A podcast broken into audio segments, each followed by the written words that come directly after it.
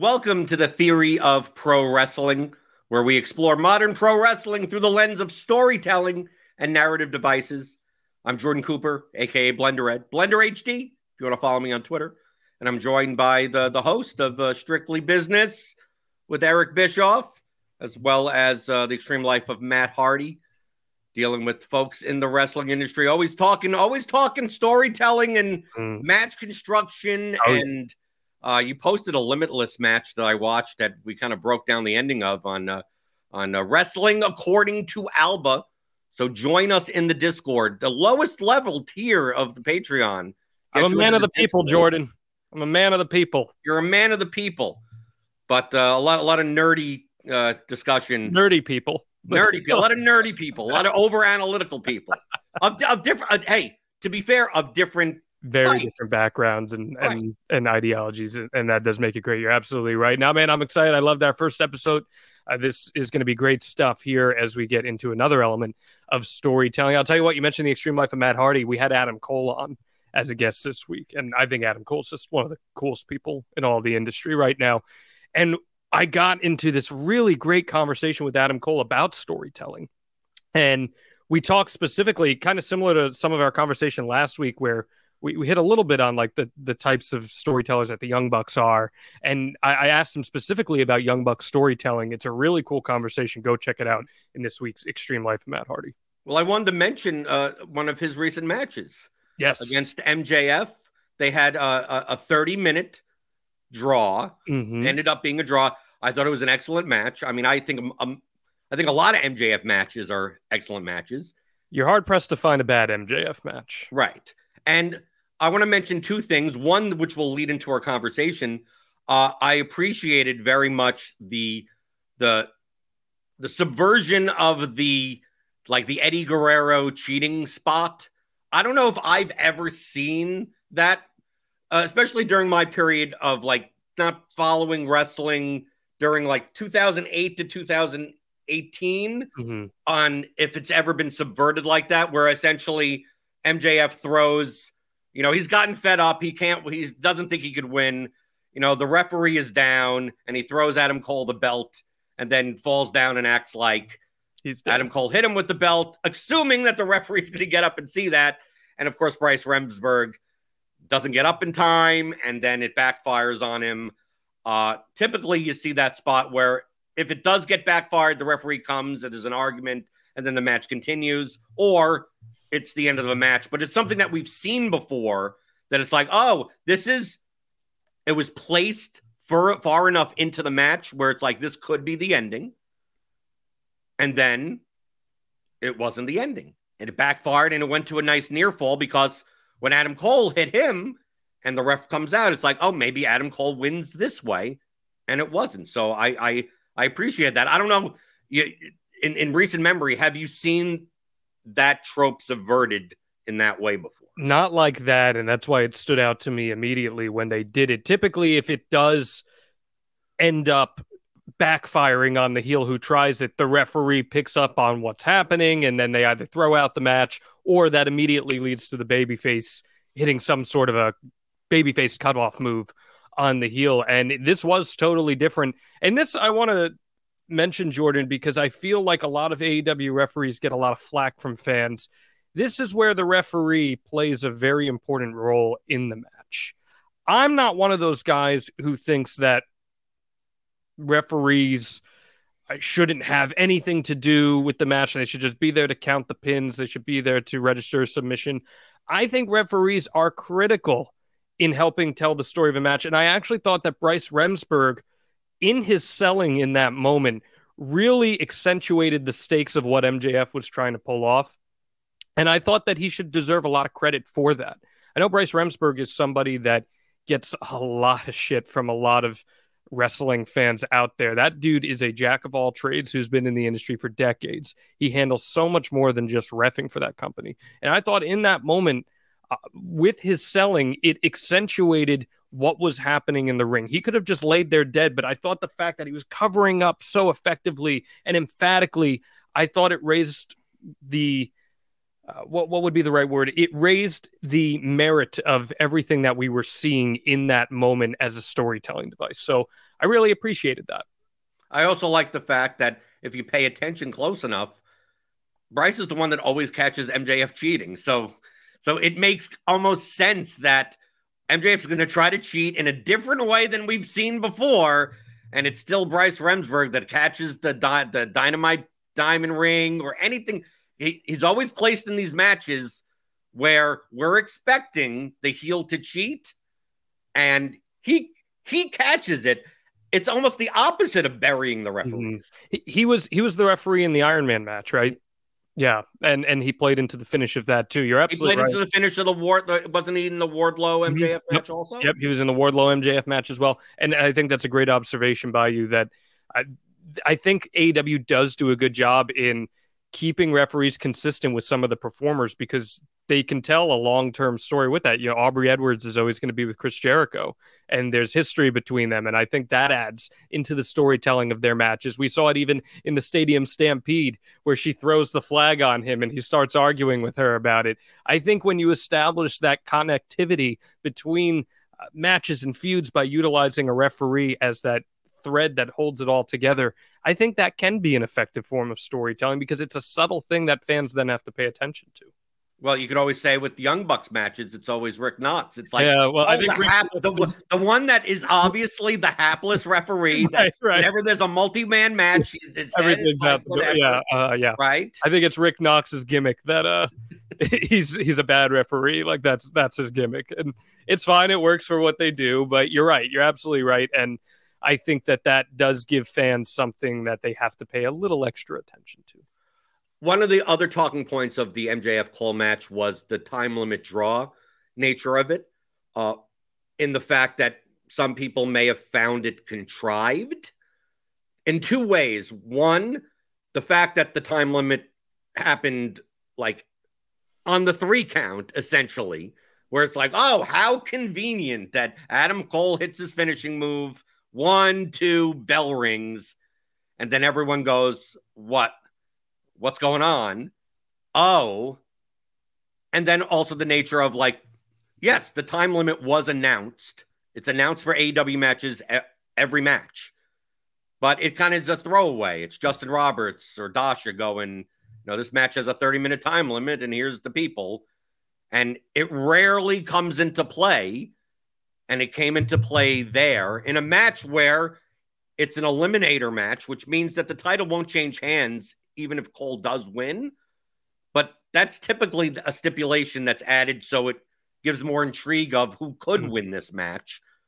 Do you believe that the lack of a count, meaning on the screen of like, well, there's ten minutes left, there's five minutes left, make this more contrived, or do you think that it was more effective the way they did it? So remind me, because I was multitasking as Dynamite was on, um, did Justin Roberts say like one minute remaining, thirty seconds remaining in the match? He didn't, right? I think at one point I missed it, but someone else picked it up that oh, there was a ten minute count, a ten minute, but not, not a like one minute or anything like that. Not a five minute, not a one. And that okay. was, that was done by the announcer, not by commentators. Right. But not by, it wasn't put out to the arena. So the, so the wrestlers could hear it in theory in, in, in canon, the ref, the wrestlers did not hear that there was only a minute remaining on the clock. Right.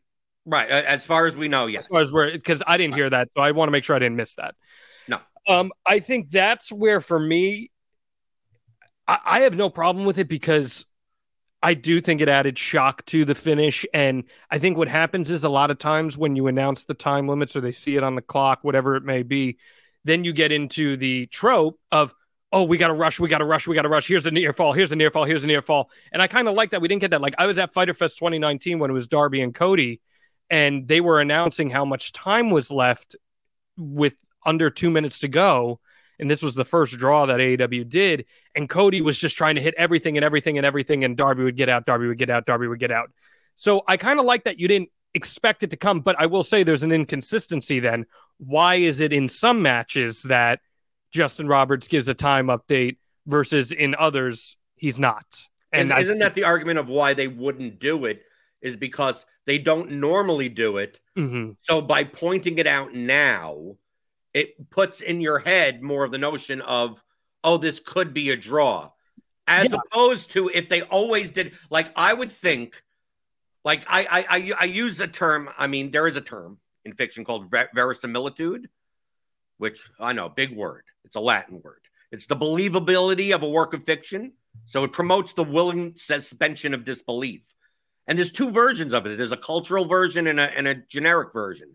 The cultural version, I think, I think this is almost what like the philosophical difference between like old school wrestling people and newer modern wrestling people like divide on, is that the cultural version is plausibility within the context of the real world. So outside, if, if this was an, a, a Greco-Roman amateur wrestling match, what would they do? If this was an M M A fight, what would they do? And then the generic versil, uh, verisimilitude is the plausibility of a fictional worth within the bounds of its own genre. So like based on what A E W has presented as a product, or dude, even W W E, W W E doesn't do any time limits. So it's not even announced. There's not anything unless it's billed as an Iron Man match right. of some type. Like since they don't put the clock up at all since the beginning, like within the bounds of its own genre, the clock should never be up ever, even though, though they don't go to time limit draws that often. My wife even pointed out that that when the match was over, that she thought it was effective mm-hmm. because to her, she knows that a time limit does get announced. And we've had time limits before, the Hangman Danielson matches, the Omega Danielson match. We've had stuff like that before. That her reaction on that bell was, what? Oh, kind of like, oh, they, they got me. And then, and it still made logical sense. So I think I'm on the side of don't, don't, don't put something there that don't normally isn't, mm-hmm. you don't, if you want that reaction. Now you could, you could argue that that's not the best. You'd rather have the reaction of there's five minutes left and build up all this tension. Will he get it done in time? But based on what I'm hearing before that, like you almost prefer it not to be that way. I just want it to be consistent. That's that's really all I care about. Like the Cody Darby match, for example, there was no title on the line or anything like that. It was just a standard singles match between Cody and Darby Allin. And you had Justin Roberts every from two minutes left in the match, every thirty seconds telling you how much time was left in the match versus here. You didn't get an update. Now, given that was several years ago, but I just think that it was almost like for the finish of what they did with Cody and Darby, they were emphasizing that so they'd be able to present the finish as Cody's in a race against the clock. Whereas here, that was not the story they were telling. They wanted you to forget about the time limit because that's how M J F was quite literally saved by the bell, right? Yeah. So I, for me, again, it is just a matter of consistency in that storytelling, and we've seen other matches where they've relied two minutes remaining, one minute remaining. Th that has happened even in non-Iron Man matches. Typically, if I'm not mistaken, they've been title matches where that has happened. I I'm just asking for consistency. It's not something I'm getting caught in the weeds about. It's not something that is necessarily taking me out of it. I thought it was an effective finish, but I will say, Jordan, I heard from several wrestlers in A E W this past week that did not like the finish of this match. Was it because of that reason? They, I got a few reasons for it, but I think some of the reasoning was more, what was the point of doing a non-title match between them? That was, if you were just going to oh, do okay, it. Okay, so, so, so let me get, the, I, can I? Yeah, I please. Can understand that mindset of you're making it an eliminator match to begin with. Mm-hmm. Which so why do a non-finish?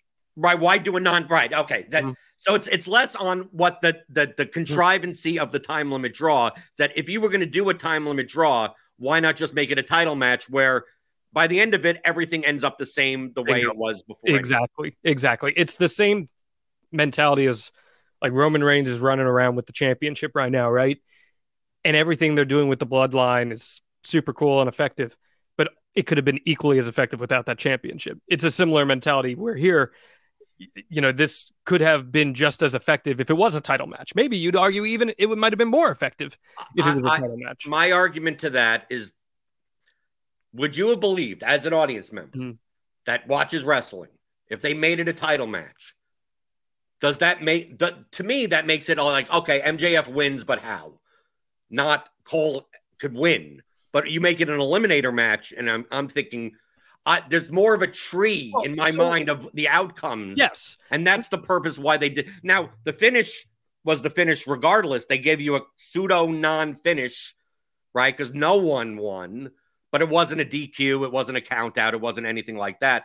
So would there have been any, what would have been the gain, for instance? I know that we'll, we'll talk about this on, on future episodes, but what would have been the gain had the finish been an outcome of M J F winning by some method or Adam Cole winning with some method as an eliminator match? I mean, me personally, me personally, I'm not a big fan of the of the non-title match. I, I was literally just anyway, about to I mean, say like that. To me, I'd rather just be a title match. I, I'm very on the record about this. I hate non-title matches in general. They're actually probably some of my least favorite things in all of pro wrestling. It's something that W W E over the last ten years has just overused and beaten into the ground as a way to heat somebody up into a feud.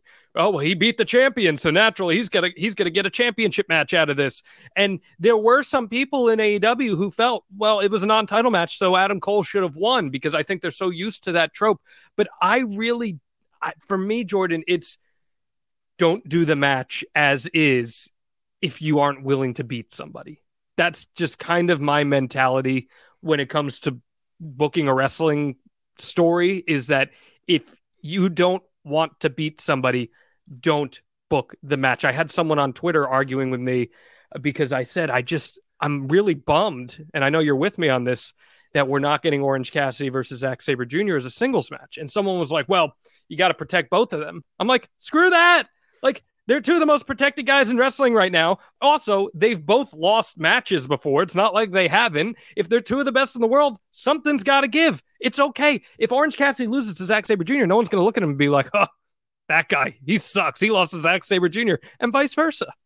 Right. We had that conversation, or at least I had that mm-hmm. conversation in uh, in your Discord mm-hmm. on, on that. It's like, oh, they showed the format, and I went through, it's like, this is exactly why they did X, Y, and Z. And now it's kind of like makes the match, for me personally, that kind of looks at the format a little bit less appealing, because I can almost guarantee what's going to happen. But it cycles back to my point of sometimes you just don't have to do something for the sake of doing it.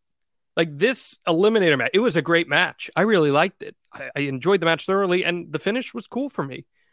If this match hadn't happened, there were still many other ways for you to get to your ultimate, because I think we both can agree this is going to lead to a proper M J F versus Adam Cole championship match at some point. I don't know when, but at some point, I feel like there could be other ways to get there without having to resort to a non-title match as a storytelling device.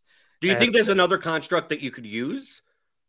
Because I, I think I, I like the...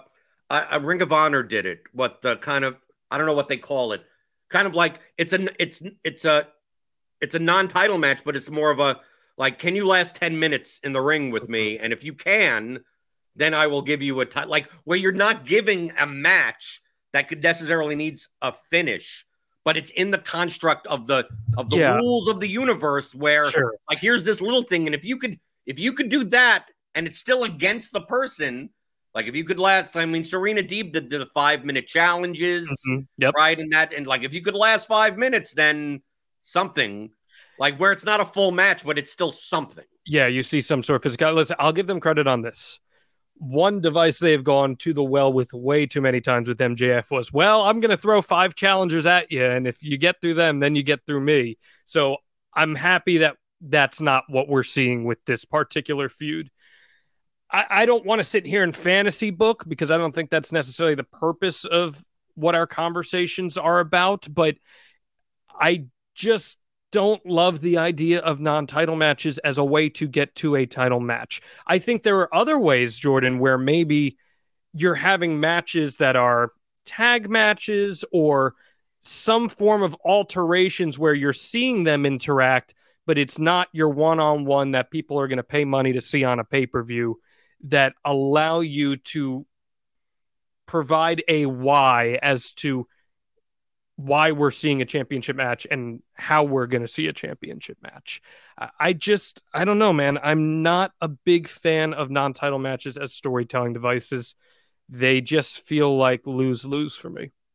It, it, it feels like if you could beat the champ, you should be the champ. You should be the champion.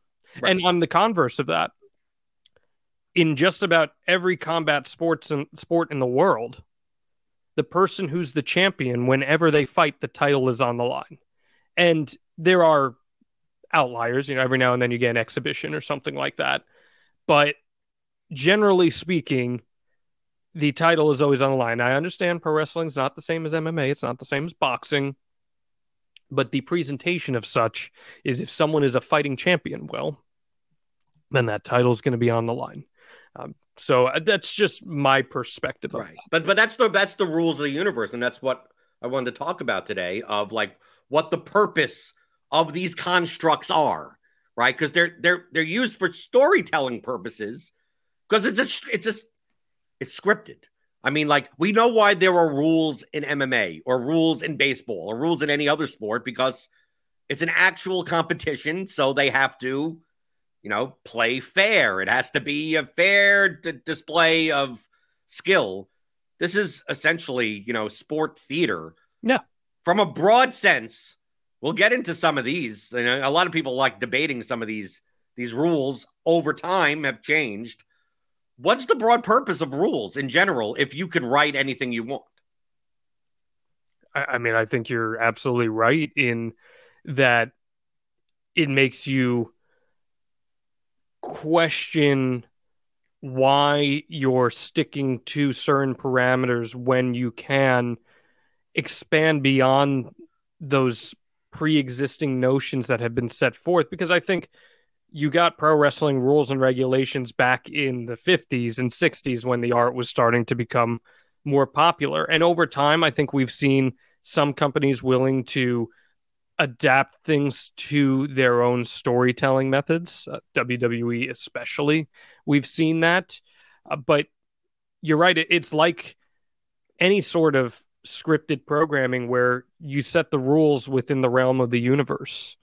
And those are then put forth to the audience, where after consistent showings, the audience then has an understanding of, okay, this is how things happen here. It's kind of like that conversation we had last week where, like with a show like Monk or C S I, you know what the rules are within the realms of that universe. You know how these things end up coming around at the end.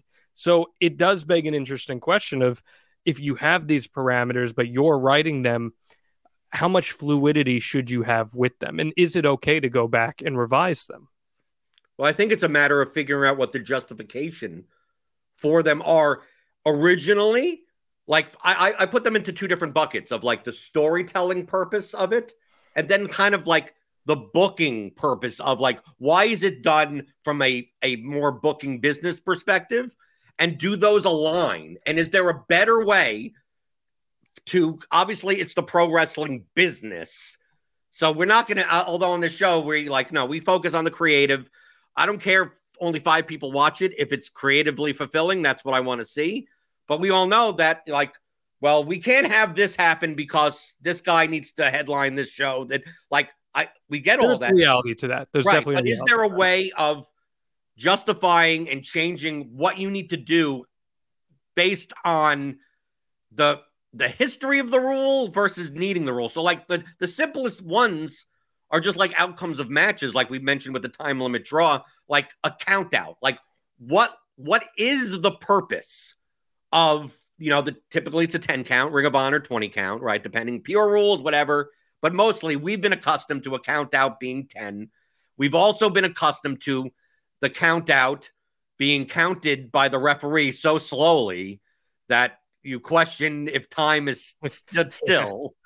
Uh, and we've been accustomed to the wrestler coming in and breaking the count, right? It's like, okay, they want to continue fighting on. We know why that happens, because they want to they want to continue telling the story outside of the ring, but it makes no sense with the rule because the referee's up to eight or nine. So one goes back in and then comes back out. Is that needed? It almost feels like countouts are rarely ever the outcome of a match. I think from an audience perspective, a count out is looked out as a as a down thing of a, like a, you didn't really give us, like, we don't think the guy that won really won. It wasn't decisive right. enough. You weren't fulfilled by it. Right. And then we've also seen the spot where the guy's outside, the count's at nine, and they get back in, and it's like ninety-nine point nine percent of the time they get back in. Like, it feels as if, I don't understand why we need to have spe- specified I have count outs. I have a theory for this. Okay. So I think this goes back to the seventies and the eighties, where D Qs and countouts were used so much. If you went to a W W F live event at the Meadowlands Arena in nineteen eighty-one,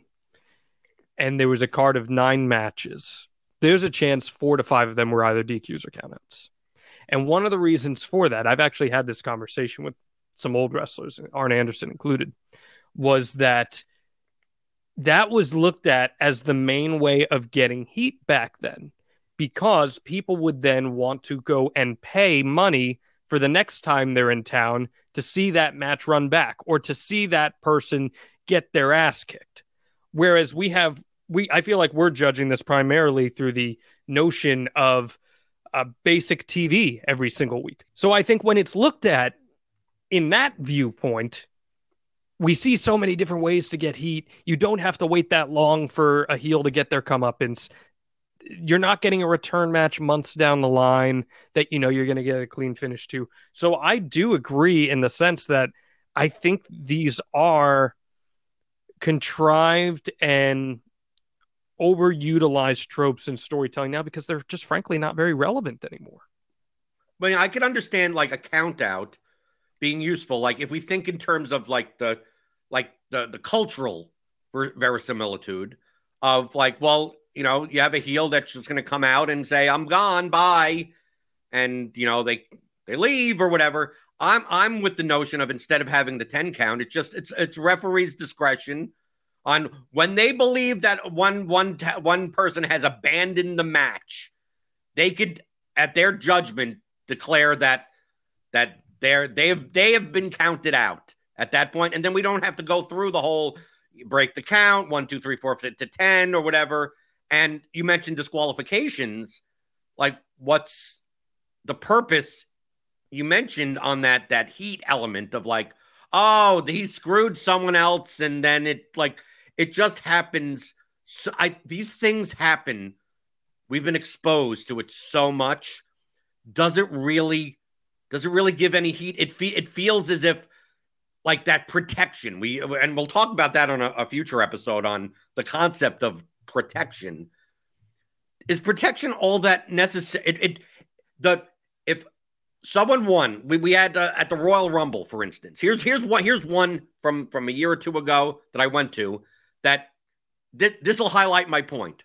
Uh, Seth Rollins beat Roman Reigns at the Royal Rumble, what, twenty twenty-two, whatever? twenty twenty-two. Right. He won because Roman Reigns was disqualified after, you know, beating him with the chair or something. Uh, he wouldn't, he wouldn't, break, Seth, he wouldn't break the guillotine. Right, right, right. Okay, that's what it was. Yep. Mm-hmm. Do the if you believe that, like, okay, this means that Seth never loses, right? Do, do I feel at this moment that, that, that Seth is any better? Do I feel that Roman is any worse? Do it, it, it, we've seen this so often of countouts and disqualifications that the, the non-clean finish doesn't protect. It doesn't feel like it, it almost, it almost doesn't feel like it protects anyone. It actually makes me actively uh, net feel negative towards the promotion. Like I almost feel like, like, like all you're doing is making the promotion, getting heat on the promotion yeah. as a heel, yeah. and you're not really doing anything for the babyface or any of the talent in the ring unless it's done cleverly, but it's done so often that I, I just feel that like, oh, we're just going to give you a disqualification yeah. so that someone could get protected when we really, the audience doesn't really feel like that at all. No. And I feel like with D Qs in particular, you just get the feeling of, why did I waste my time watching that match? Like, now, there are ways, I think, to cleverly do D Qs every now and then, but I think the Monday Night War era really overutilized D Q so much that they just became an expected outcome at some point. You'd see a match on paper, you're like, well, that's going to be a D Q. And when that becomes, and, and it would be seen through as such, you would get a D Q. And when that becomes ingrained in your mind, when you're watching something, you're inherently just not going to care as much, which is kind of counterproductive to how you want to tell a story, because you want to thread someone along throughout that entire journey, whether it's a small story or a large story. And I, I think that we've seen less of it in recent years, but it's still something that, especially in the W W E world, is leaned on quite a bit as, well, we don't want to beat any other either of these guys, so D Q. And it, it does. I think it, the audience sees through it now. Also, I mean, when I take a look at a match, I take a look at a match graphic for this, this upcoming Dynamite, Raw, SmackDown, name anything, Collision, right? And we talked, we we we, we reviewed a little bit. We talked about Collision in the in the Discord, in your in your in your Patreon. So uh, if you want to join in on that, go to wrestling according to alba dot com. We'd love to have you there. We would we love to people in there. Uh, troll free, pretty much. Yeah, I mean, like, like no one's a tr- no one's an outright outright troll. No one is consciously trolling. uh, but but I'll look at a match card and go, okay, here's a match between two relatively equal people on a T V on a T V episode. So I'm like, wow, I'm I'm not going to be able to call that who's going to win that match. Now, obviously, when I see like like a protected talent versus an unprotected talent, you know, it's a semi it's a semi squash match. I mean, it's like it's a it's like yes, I know Butcher and the Blade are not going to win this tag team match. Like, which I just hate, by the way, because I freaking love Butcher and the Blade. But right, that's, oh, but I'm just saying. But you understand yes, what I'm talking yes. about. I know that's just me, just being a wrestling fan saying right. I hate those guys, yes. But we we we we see the match graphic. My immediate thought is, oh, that's an interesting match. I'd I'd love to see the outcome of this. And then you go, well, who's friends with this guy and who's friends with that guy and who's going to come in to call? Yeah. Like, oh, so it's Swerve Strickland versus X in a match that is even. And I go, well, obviously the uh, the Mogul Embassy is going to come out and cost that guy the match, and that's going to get that's going to set up this type of thing. I'm no longer thinking about like like what's the what's the match outcome going to matter. And even if Swerve got disqualified, I don't think of him as like any better or less. I don't think of the person that, well, he technically won the match. It's like, I don't care. He didn't. It no, was, the outcome doesn't mean anything at that right. The, right. I could go, but I'm looking even before the match of like, yeah. oh, this is a vehicle for something else. And I think that's not necessarily a good feeling for the audience to have. It's not a good feeling, but I'll also give the benefit of the doubt where sometimes you just need to use those as a crutch to get to something else. And I'm not saying that as an excuse. It's just there are only so many things you can do, and there's only so many times you can give a direct, clean finish to something. So from the booker's perspective, I'll give them a, a slight benefit of the doubt, but that doesn't mean you have to run it back in the same tropey way. I think that we also a, don't have to do it five times in one well, shot. Well, no, well, that's obvious, right? You don't, you certainly do not have to do it that way. Like at, at the end of the day, this is pro wrestling. There are good guys and there are bad guys, and bad guys are going to cheat. That is just how it goes. Bad guys are going to cheat. I wouldn't hate, Jordan, if more and more we saw a good guy who was in like a pretty vicious feud with a heel just get himself D Q'd and beat the shit out of a heel.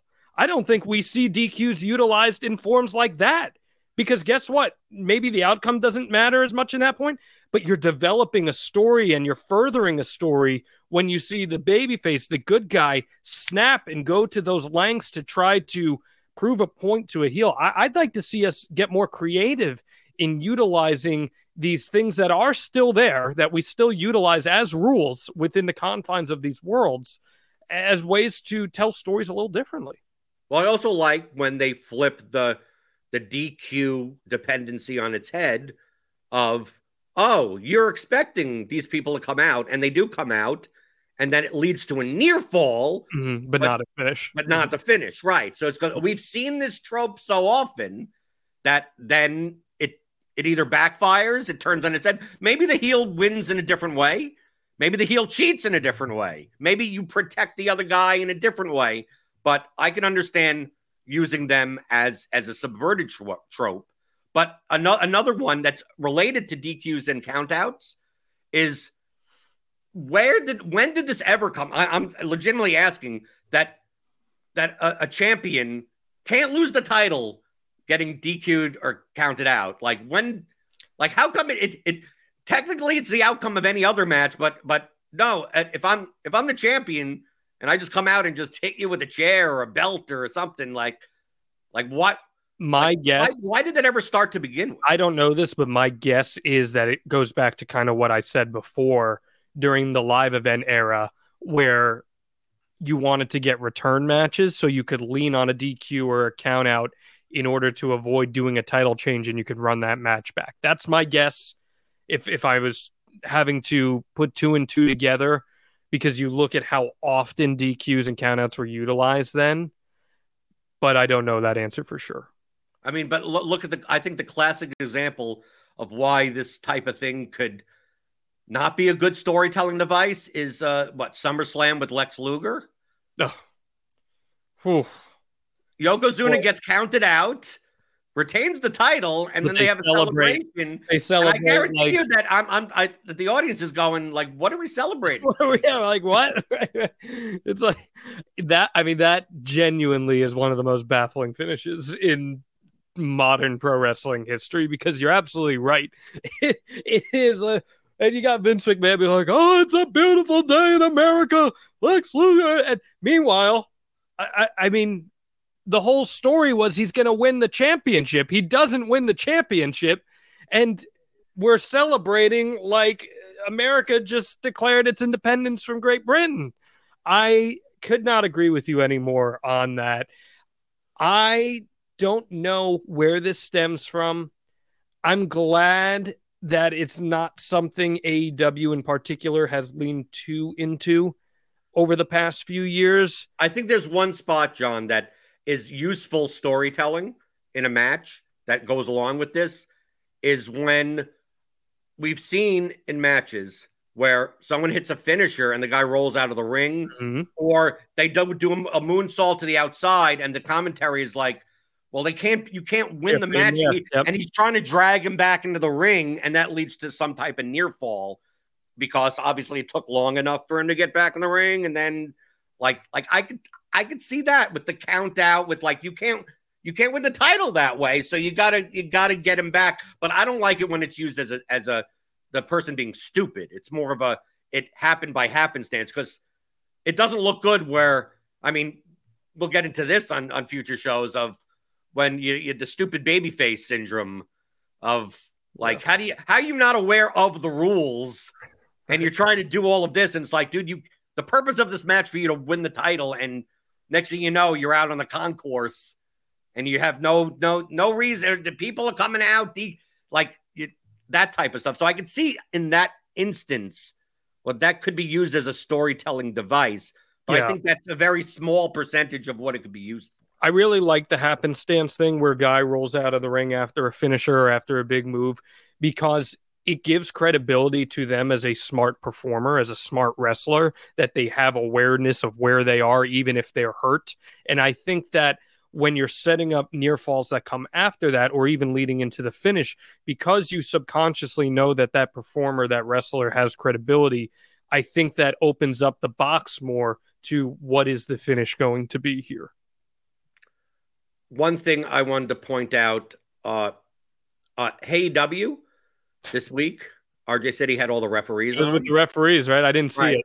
Right. It was kind of like, was the, the influence of, of this episode of like, oh, okay, here, why do these rules exist? What's the purpose of them from a storytelling reason as well as a performance reason? And I think one that has a very big gap between what I believe, at least, you, you could confirm this or not, the gap between the storytelling purpose and like the performance purpose is that multi-way matches, three-way, four-way matches, no D Q, mm-hmm. never a D Q. And as Mike Posey on uh, A E W pointed out, the fact that half the refs were like, I'm not even sure why.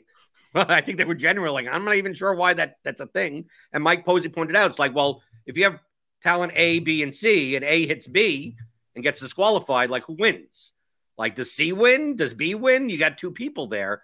I'm going to assume, you confirm this or not, that the reason why uh, multi-way matches are automatically no D Q is, well, if you didn't do that, you need an elimination match. And then from a, if we think back to old school booking, you know, that, I'm, I know you said before, it's like, like it's, people should be able to take losses.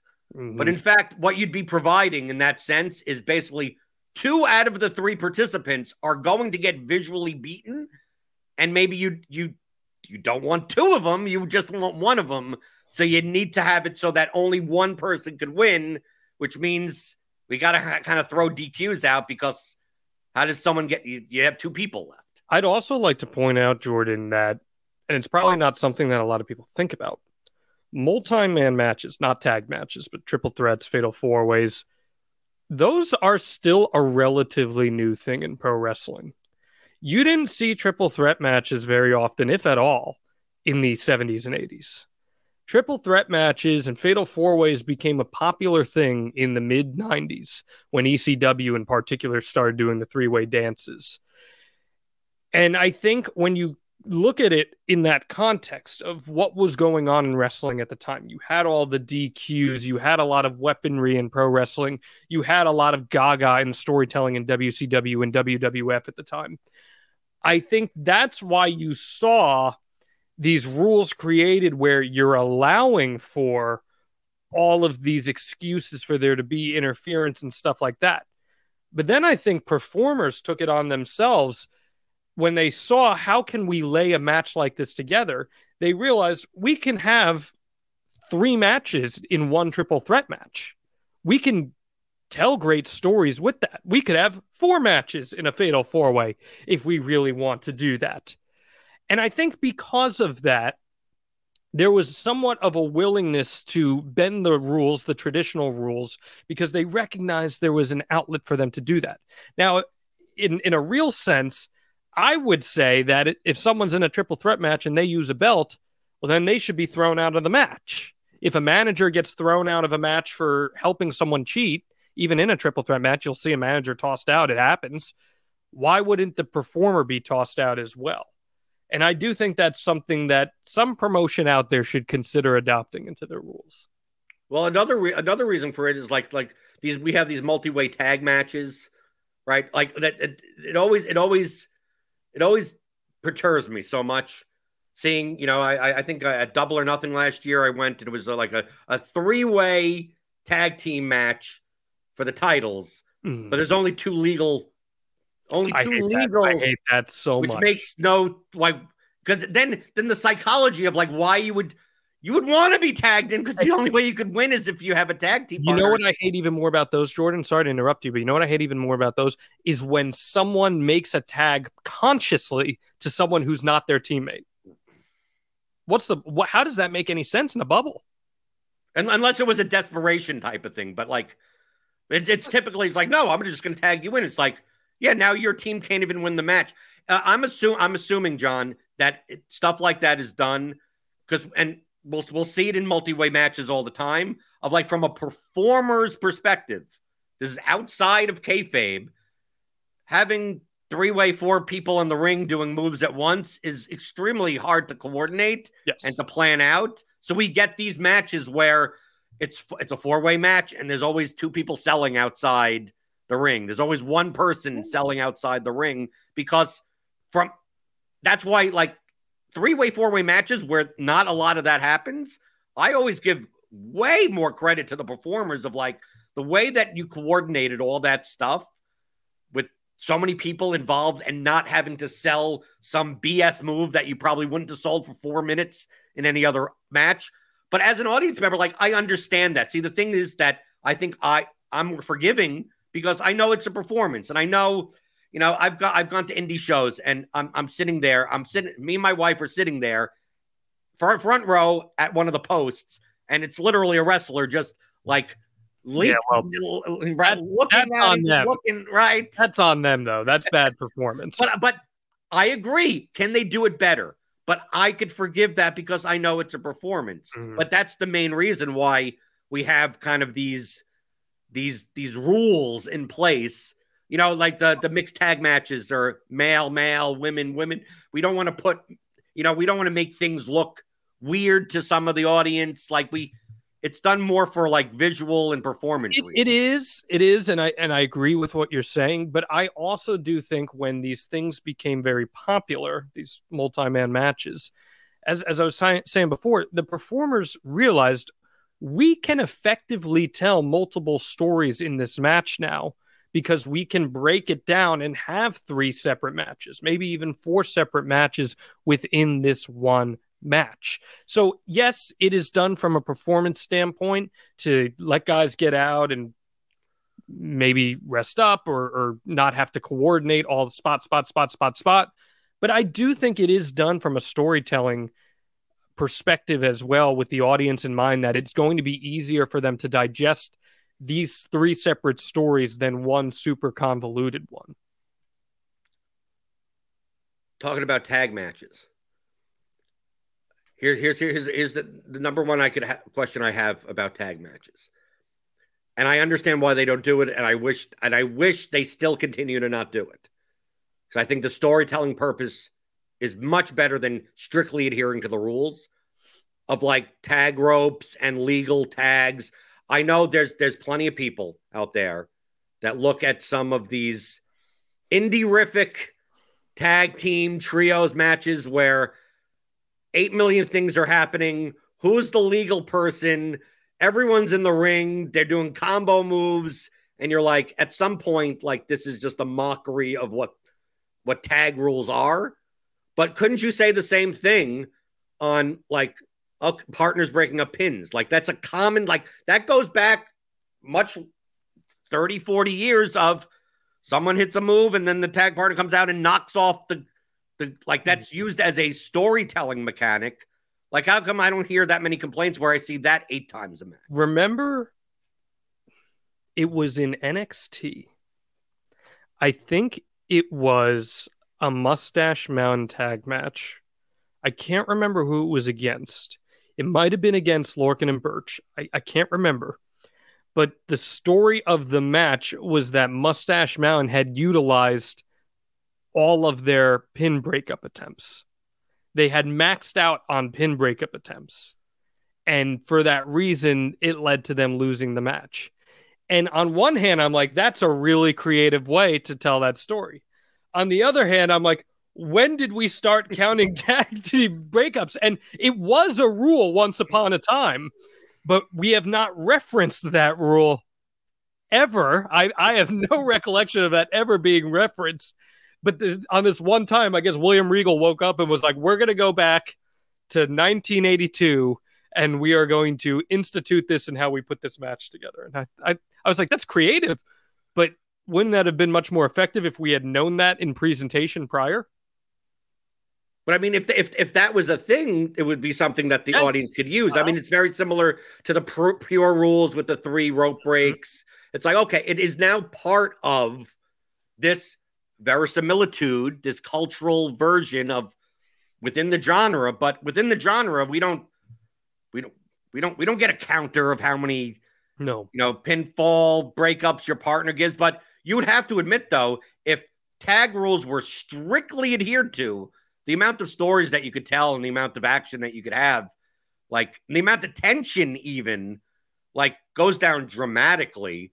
But on the other hand, uh, you also, the byproduct of that is that you get the less of the, I think the heat spots related to that make much less sense. Mm-hmm. So to, to me, I think there's a balance. Like I find it, I would find it very stupid when everyone's in the ring doing everything, and then all of a sudden they do the old school The babyface gets, the, the partner gets out and the referee stops them, and then the heels gang up on the other. Yeah, like, dude, why are you these, choosing now? Right, right. These rules have not been enforced. Yeah. They've, you've shown that they're very, very loosely adhered to, but you're doing that. And I understand the storyteller reason of why you're doing that, to get heat, to get heat on the other side. But it feels like it's like two eras, like either do one or the other, but not both. I think part of it, too, Jordan, is how audience expectations have changed in terms of what they react to in a match. You go back and you watch a Brainbusters versus Rockers match from the late eighties, and you'll see a crowd go absolutely nuts for a dropkick. They will lose their minds over a dropkick. So then you can lean into those rules of tag wrestling much more, where the Brainbusters are cutting off the ring, or they pull down the partner when you're not expecting them to, or when you're expecting them to get the hot tag. You can lean into that stuff more because you know the audience is guaranteed to react to those things in a, in a bubble much more significantly. But now, just the way audiences have changed, what they've been conditioned to, how we react to moves differently, I don't think those little spots that rely on adhering to rules resonate as much as they used to. And it's primarily because they're presenting a product that less adheres to those rules normally. I mean, we get back to like just closed fist striking is supposed to be illegal, right? I mean, what's what's the purpose of the spot? It's a fun spot, right? The the ten count in the corner, right? The one, two, three. But I mean, technically, there's supposed to be no closed fist striking. Right. And what's the deal with the referee counting the guy out in the corner? Like one, two, three, four, five, you know. You're done. Right. Yeah, like it, it feels like it feels like another thing of they're mixing, like mm. thinking in terms of what's the storytelling purpose of this, and does it adhere to what the audience's expectations are? And do they align? And if they don't align, it almost feels like, well, then don't do them if they don't align, or they don't have the impact that you that you that you think they do. I mean, I think a prime example of this is the usage of of like tables and chairs. Like, dude, it used to be you grabbed a chair and you hit someone. That was a that was a D Q. I mean, we've seen, dude, there are matches where people bring out ta- they literally bring out tables in a normal, not a hardcore match, not a you know no D Q. Not it's just like, oh yeah, you could hitting someone with the ring steps. That's that's accepted. I mean that. That doesn't. Well, like, why is it accepted sometimes that if the announcer's table is used, it's not a D Q, but if you pull out a table, then it's a D Q? But I mean, most of the time, it's not a D Q at all. We're con- like you mentioned before, of in the nineties, that everyone gets exposed to wrestling, they kind of throw out some of these, you know, some of these rules, or don't adhere to them strictly, just so they could tell different stories. You could say that they're worse stories or better stories, but they're still stories, and because we're conditioned so much to them, that we don't feel as if like table, like the stand, we almost feel as if the standard weapons, right? The standard foreign objects that we normally see are fine, but the ones that we don't normally see aren't. The the the the ring that we had, the whole thing with the the the the timekeeper's hammer for an for like three months with the Lucha Brothers and uh, the Death Triangle and, and the screwdrivers and right yeah. and, and the screw, like yeah. because those are things we don't see that often, but we've seen tables, ladders, and chairs so much that we're just like, that's just part of pro wrestling now. Part of the ring at this point, right? Right. So, did, did do do you think that that makes it better storytelling that we have those devices, or do you believe in the more that there's more storytelling purpose in keeping those foreign objects to be only used for like extreme matches, or do you use more D Q, or th- it's now cheating if you bring those in? I mean, listen, I, I think from a traditionalist standpoint, you'd say, obviously, you want to save a foreign object for when you really need to utilize it to further a story. But I, I do recognize, and I've, I'm guilty of saying this often, that anything can be wrestling as long as it gets a strong reaction in some way or form. And I think that we are so conditioned with those tables, those ladders, those chairs, that it's just part of wrestling now.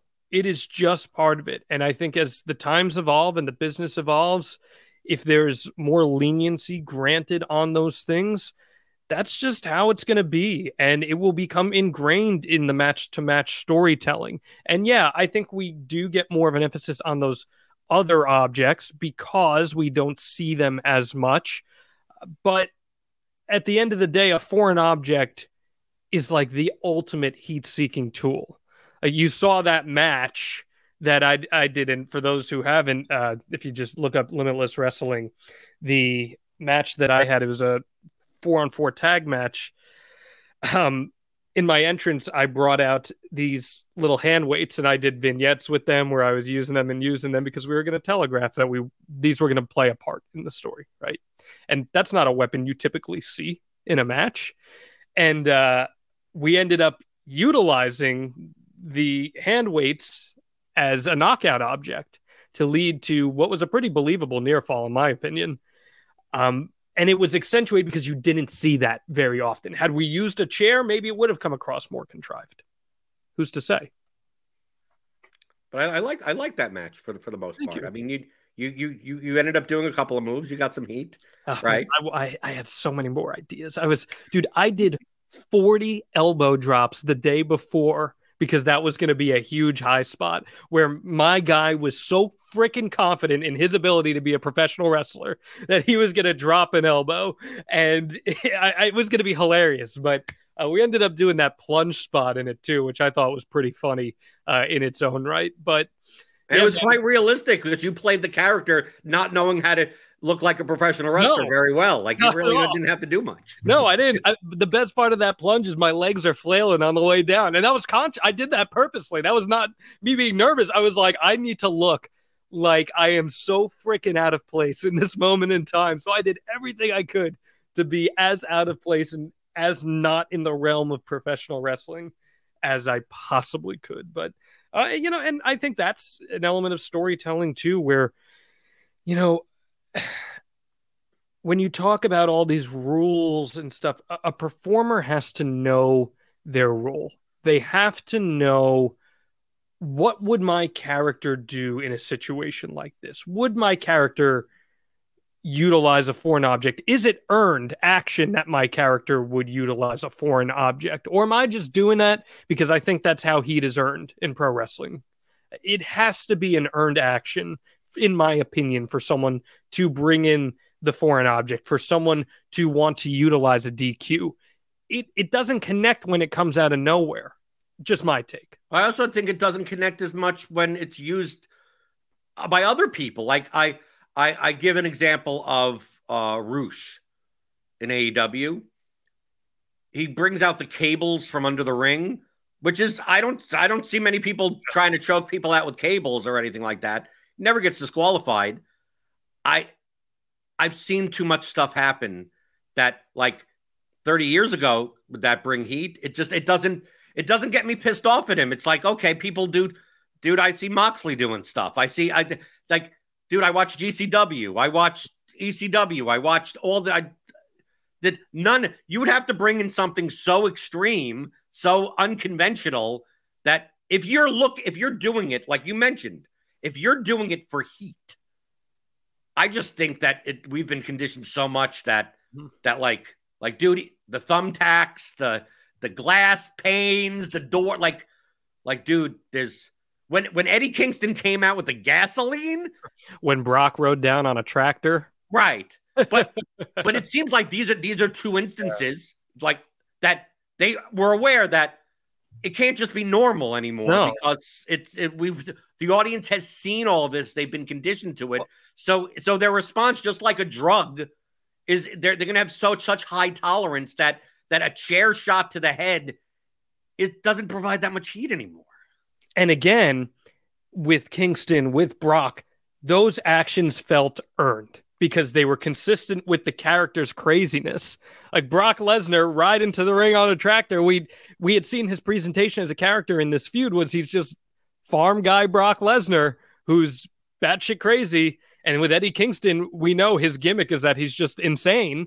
So when you're taking it to that next level, the action feels earned. You're providing something that's different than what we've seen.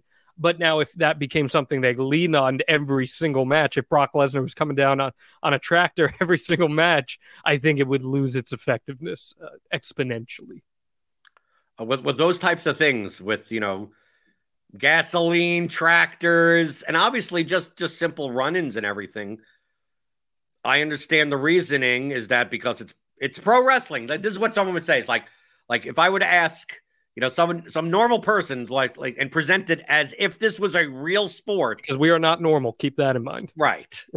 uh, like when the referee gets bumped, like how come there's like, how come they don't, don't ever put out a second referee? How come there's no instant replay? How come all these, all these, oh my God, all these, all these people come in and interfere with the match and no one gets suspended? There are, there people get attacked. People have flames thrown at each other backstage. And and there's no repercussions. So, there's no nothing for anything. You weren't watching like twenty twelve, right? Not not much, no. Okay. You remember the N F L referee work stoppage and you had the replacement refs? Mm-hmm. You remember that, twenty twelve? There was a match on Raw where Santino Marella was facing a heel. I don't remember who it was. And the heel cheated. And because, you know, the W W E loves leaning into what's happening at that moment in time, Santino demands a second referee come down to the ring with a replay box, and they review the finish of the match on instant replay, and it's overturned and they restart the match, and then there's a finish. And I'm saying to myself, why the hell haven't we been using this for years if we've had the technology available? And then guess what? It was never seen from again. The, la- the next time we saw a replay in wrestling was Stadium Stampede, where they leaned into it and they had Chris Jericho call for a replay from Aubrey Edwards, and she went into the box. And I get it was for the bit. I understand that. But I'm like, wait a minute. Let's invent a little bit. We have these technologies. I, I think it would be kind of cool if we had a replay review in a wrestling match. I- well, I, do you re- do you no, no, do you really? I would argue with the storytelling approach is that that if it would ruin a lot of the The, I mean, the cheating. I'm being facetious. Oh, you're okay. I thought maybe yeah, you were real. I, I'm saying it would pop me, but but I, I I think that if you had that, you would literally ruin the purpose of having heels in the first place, because you would be able to call out every action. It's like right now in the Monster Factory. I hate this rule. I have told Danny Cage, the head of the Monster Factory, how much I hate this, but I've been told tough shit. And to my credit, it it has forced me to get better at what I do. In tag matches and championship matches, there's a second referee on the outside to ensure that there's no tomfoolery.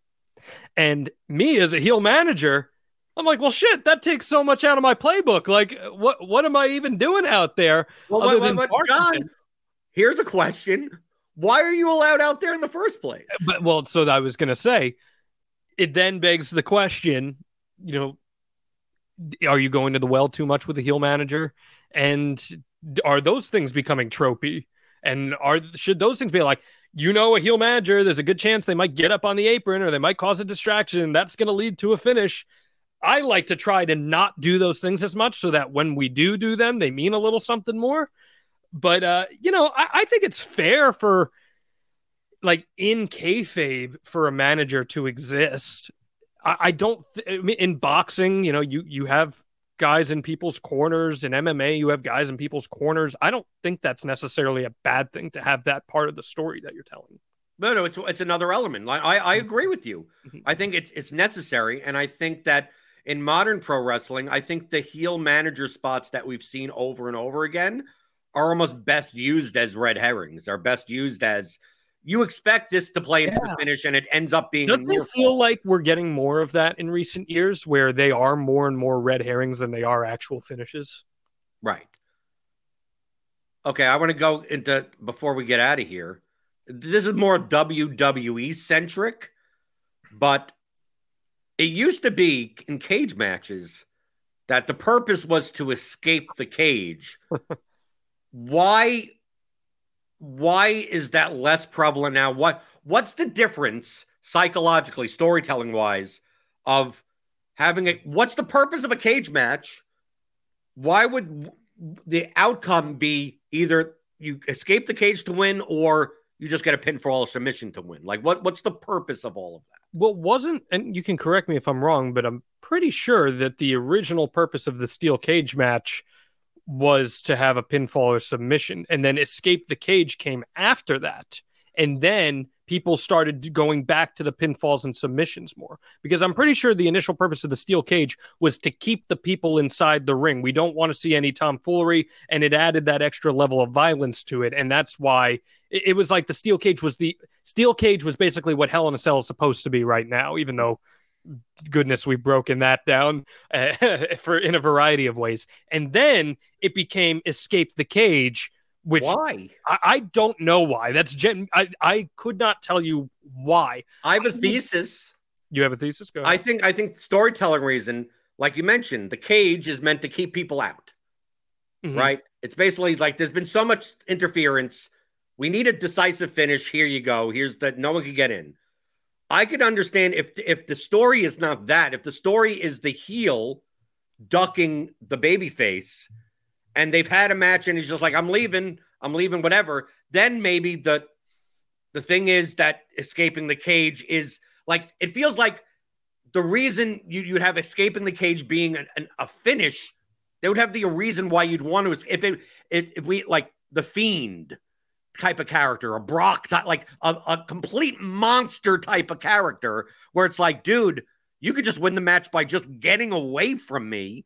Then I think that maybe there is a purpose of escaping the cage, but we've seen in a lot of these, those types of finishes, it just, it's so, you don't, it's a finish, but I don't feel as like the person won right. as much as if it was a pinfall or something. It doesn't feel as cemented right. when, when that happens. And I also hate too with Escape the Cage.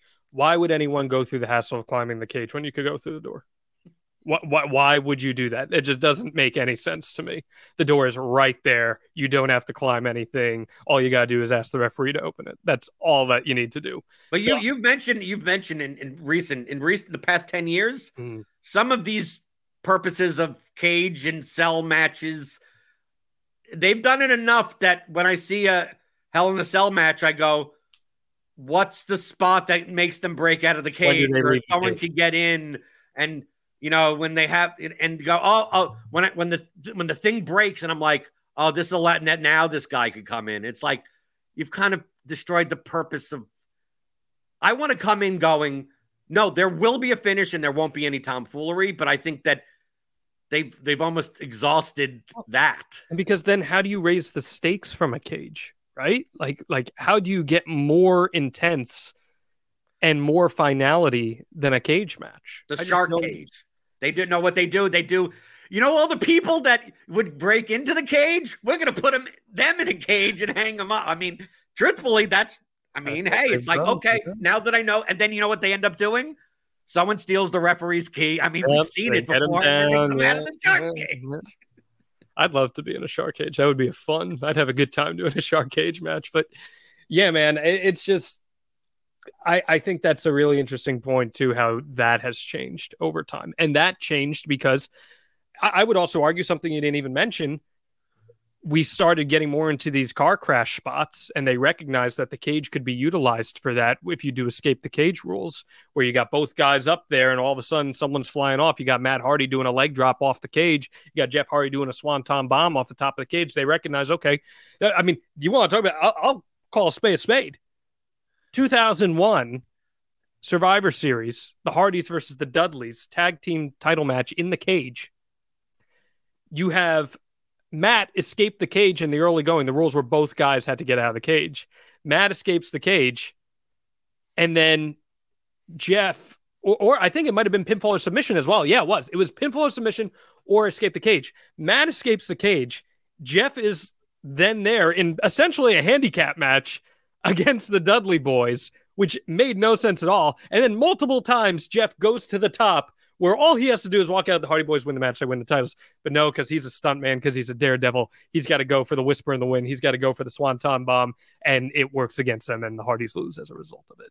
So I think that we just got so accustomed. Our viewing habits changed. This is what we want. So in turn, they changed the rules in the match to, uh, to quench our thirst, if you will.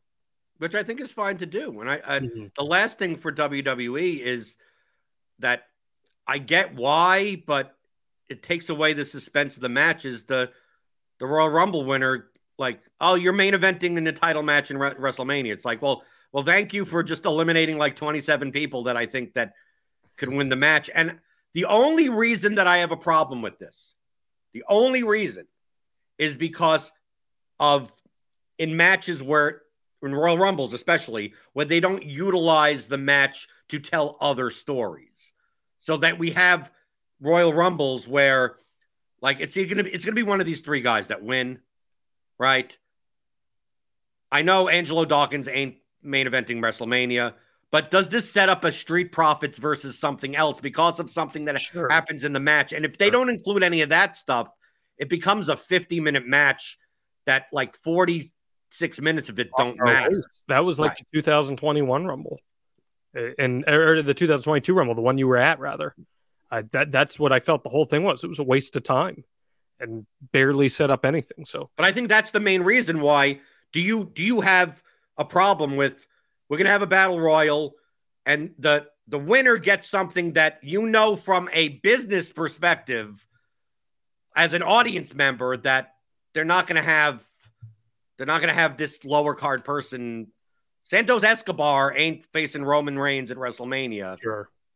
Like, does that take away, or would you a rather have a little the bit. winner get something else, or it just be a title like King of the Ring? No, I mean, it definitely can take away uh, a little bit for sure out of your enjoyment of the match, because, you know, hey, realistically, there's only a couple people who have an actual chance at winning this thing. So I'm I understand that perspective, and and I tend to agree with that. Have you ever won a battle royal? I have been in many battle royals. I have never won a battle royal. I how, how, how what was the longest you've lasted in a battle royal? The longest I lasted in a battle royal was probably twenty minutes. And now I'm not doing anything in that thing. I am I am not going near anyone. I'm hiding. I'm not doing anything. I get a couple cheap shots. I got a few eliminations. There was one battle royal I was in. It was a Royal Rumble style battle royal where I came in and I, there were two other guys. They were beating down each other. And uh, I got one guy up and hit him with an A A. It was great. It was hilarious. It was It was a wonderful spot. And I eliminated him. For some reason, they wanted to give me that spot. They wanted it to be a pop spot. And it was with a guy who wasn't ever there. So they're like, go ahead. Let's, let, let's have a fun little spot. So I got to do that. There was another battle royal I was in where uh, there was an older wrestler in it who's like the curmudgeon old man. And I came out with a pitcher of beer. And I was like, listen, man, you don't want to be in this thing. I get it. I know. You don't want to be in this thing. So I'll I'll give you a deal. I've got a pitcher of beer. I'll walk it up to you. You you you get out of the match. And he took it. So it was uh it was it was a lot of fun. Uh, I love I love a good battle royal. It definitely is is great. And you could hear more of these types of stories and discussion that we have in the Discord as well as on the Patreon. Go check that out. That's at wrestling according to alba dot com. Follow him on Twitter at John Alba, J O N A L B A. You can follow me on Twitter at Blender H D. If you have any other, like, rules or anything, post them in the comments. Yeah, I mean, know. go to, if there's know. anything that, that doesn't make sense, why does it happen, things that you think could be done better, post them in the comments, see us on Twitter, and then we'll talk more about uh, other storytelling and narrative devices in modern pro wrestling on another edition of the Theory of Pro Wrestling.